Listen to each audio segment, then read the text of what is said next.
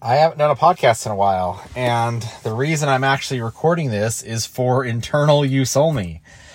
But I needed a platform to easily share a recording, so a podcast is easy enough to share a link. So if you if you come across this, you're welcome to enjoy. Uh, but this is really for our E equals team members because I had a couple of really cool experiences today that just illustrate what we're trying to accomplish and how we're trying to accomplish it. So, well, let me just tell the stories and I think you can draw your own conclusions. The first one's hilarious. So it's my it's my brother Thomas and my dad and my uncle Greg. So they are out ice fishing and if you've never been ice fishing before, yes, it is as cold as it sounds, especially in Idaho because the the wind blows and that's where they're up in Idaho. So basically, when you go ice fishing, it's kind of like any other fishing. You have you have a you have a fishing poles and a bait, and uh, there's a few differences though. So it's obviously on ice, and so you got to dig a hole in the ice, and so you have this thing called an auger. It's basically like a screw with razor edges on it, and you you crank that thing. So they have they have ones with engines. They have ones with they have one motorized ones. They also have ones uh, that are hand hand cranks, but so you crank that thing down. You got this like maybe six, eight inch wide hole in the ice. You pull some of the ice out and then you just drop your line down. And typically, ice fishing poles are really short because you don't have to cast out. You have this little, you're just dropping the line, right? And the fish will come by and nibble and eat it. So that's uh, ice fishing in a in a nutshell. So they they go ice fishing and my brother's got some cover overalls on and he has his phone and he, he leans over and he drops the phone into the ice hole and it just plummets. I think he went to reach and grab it real quick and it just it fell down. And uh, they sent some pictures in and, and, and, water distorts the image. It makes it look bigger than it otherwise would. And uh, I look down and it looks, when you look at the picture, the phone looks like you could grab it, but it's nine feet down there and you can know that because you can drop a line and he'll, he'll, he'll hit you can you can feel it hit bottom you can pull it up and measure it nine feet. And so it, we kind of like followed this saga online today because we have a family group chat. So the the first first pitcher comes in and you know drop the phone down. You're like oh my goodness. It's like everybody's worst nightmare you know? And so what's the next step? Well the phone's dropped and uh then the next picture, you, have the screen on. They call the phone, right? And it still works because they're waterproof phones nowadays. And uh, so my uncle Greg turns out my uncle Greg he he takes a hook down. My, my brother's digging for it, like trying to hook it, fish it out. Fifteen minutes, moves a little bit, can't get much. So my uncle Greg gives it a shot, and he gets the hook. By a good chance, he gets the hook right under the edge and flips the phone on over. And my brother, in his foresight, had a pop socket on the back. And so my my, Greg, my uncle Greg brought this longer poles that you could stick down in there. My dad stuck it. this is ice cold. My dad, my brother had had his hand there for 15 minutes. My dad, who knows how long, sticks his hand in this ice cold, his arm in this ice cold water with his pull down. This big long fishing pole that he brought that they usually don't bring.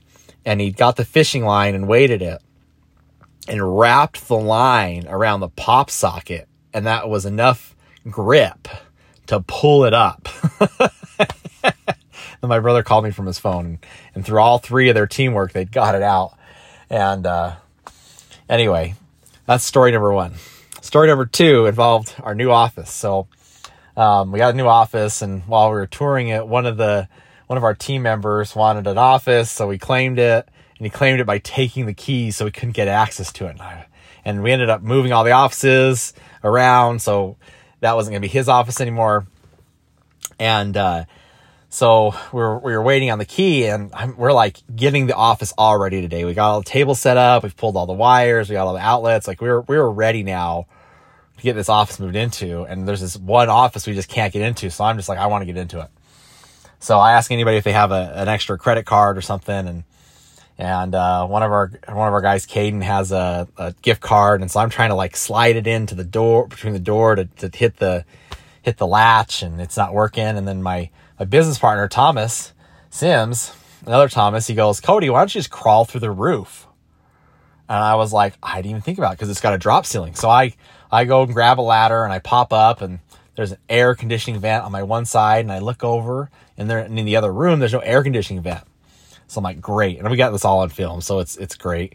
It's so fun. And so you, I climb up a ladder into a drop ceiling. The drop ceiling is in like in an office setting where those like those white tiles you can push up. So I push up the white tile and I I grab onto uh, the the framework. I crawl through up and over um, and I'm in a white shirt, so I'm just getting dust. I'm just getting so filthy up there. And uh, I climb up and over the wall. I pull up the drop ceiling from the top. And in the video, you see my hand like just magically pop down, pull up one tile, pull up another tile, and then I swing down. Um, it was probably like 10 feet or so. Um, down into the maybe it was higher than that. I was anyway. Um, don't want to get too big of a fish story here, but I swing down and pop into the other room, unlock it, and we're good. Shouts of joy. It's all funny. Um, but those two, those two stories back to back for me were, were really illustrative of, of problem solve, of, of good examples of problem solving, right? They, they were both problems that don't look like they have an immediate or even possible answer, right? You see a you, your your phone is nine foot at the bottom of a lake, a frozen lake, and there's a wall that this door is locked in, and it's a super sturdy door, and you can't get past. And you know, initially you just think this is impossible. Why try? Or you try a little bit and it doesn't it doesn't work.